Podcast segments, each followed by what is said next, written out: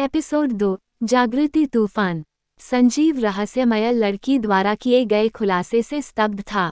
उनका मन भ्रम, अविश्वास और उद्देश्य की एक नई भावना के मिश्रण के साथ भर चुका था। उन्हें हमेशा अलग महसूस होता था, लेकिन उन्होंने कभी नहीं सोचा था कि वो प्राचीन शक्तियों से बंधे एक बड़े भाग्य और एक शाही रक्तरेखा के संरक्षण का हिस्सा थे।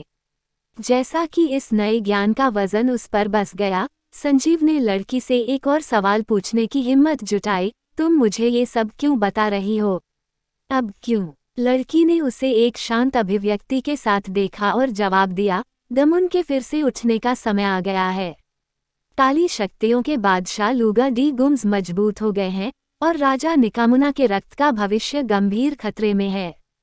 हम आपको, संजीव को देख रहे हैं और हमारा मानना है कि आपके पास एक महान योद्धा, प्रकाश का रक्षक बनने की क्षमता है। संजीव का मन उथल पुथल में था। वो हमेशा अपने भीतर एक निश्चित शक्ति महसूस करता था। जब वो क्रोधित या भावुक हो जाता था तो ऊर्जा का एक बेकाबू उछाल उन्हें महसूस हुआ करता था, पर कभी इस बात पर उन्होंने ध्यान नहीं दिया। पर अब वह समझ गया कि ये दामन के रूप में उसके वास्तविक स्वभाव से जुड़ा था। लेकिन इस नई वास्तविकता को स्वीकार करने का मतलब था कि वह अपने जीवन को, अपने परिवार को, अपने दोस्तों को छोड़कर एक खतरनाक और अनिश्चित रास्ते पर चल रहा था। लड़की ने अपने आंतरिक संघर्ष को महसूस किया और जारी रखा, मैं समझती हूँ कि यह आपके लिए एक भारी एहसास है संजीव, लेकिन राजा निकामुना की रक्तरेखा का भाग्य हमारे हाथों में है। लुगेडे गोम्स तब तक नहीं रुकेंगे जब तक वो राजा निकामुना के अंतिम वंशज को ख़त्म ना कर दे। इसलिए हमें आपकी ताकत, आपकी क्षमताओं की ज़रूरत है, उनकी रक्षा और उन्हें बचाने के लिए। संजीव ने अपने शब्दों पर विचार किया और यह महसूस करते हुए कि उनके पिछले अनुभवों पर विचार किया और उनको सपनों में दिखने वाले कुछ अनोखे दृश्य सामने आए, जिसमें वो बिजली की शक्ति से अपनी रक्षा करने और बिजली के साथ हथियार बनाने की क्षमता, और जब भी किसी ने उसे या उसके प्रियजनों को नुकसान पहुंचाने की कोशिश की तो उससे संजीव के भारी क्रोध का सामना करना पड़ा, और यह सब एक दामन के रूप में उसकी असली पहचान थी।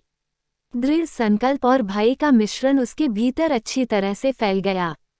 वह अपने दिल के भीतर जलने वाले उद्देश्य की सरगर्मी से इनकार नहीं कर सकता था। वह हमेशा कुछ अधिक के लिए तरसता था, कुछ ऐसा जो उसके अस्तित्व को अर्थ देगा, और अब एक अवसर ने खुद को प्रस्तुत किया था, अपने भाग्य को गले लगाने और एक नायक बनने का मौका। गहरी सांस के साथ संजीव ने रहस्यमय लड़की को देखा और कहा, मैं ऐसा ही करूंगा।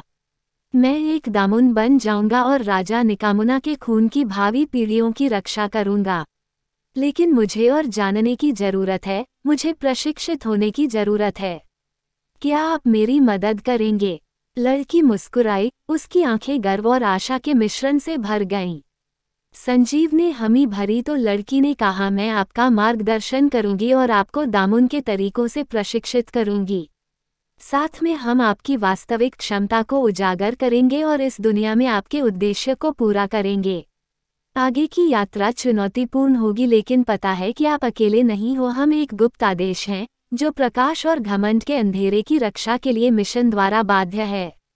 और इसलिए संजीव के जीवन ने एक अप्रत्याशित मोड़ ले लिया, क्योंकि वह खतरे, रोमांच और अपनी छिपी शक्तियों के जागरण से भरे रास्ते पर चल पड़ा।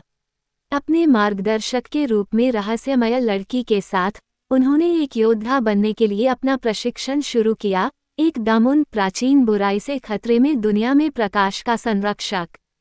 संजीव की कहानी केवल शुरुआत थी, और जो आगे था वह उसके संकल्प का परीक्षण करेगा, उसके चरित्र को बनाएगा और उसकी शक्तियों की सही सीमा को प्रकट करेगा।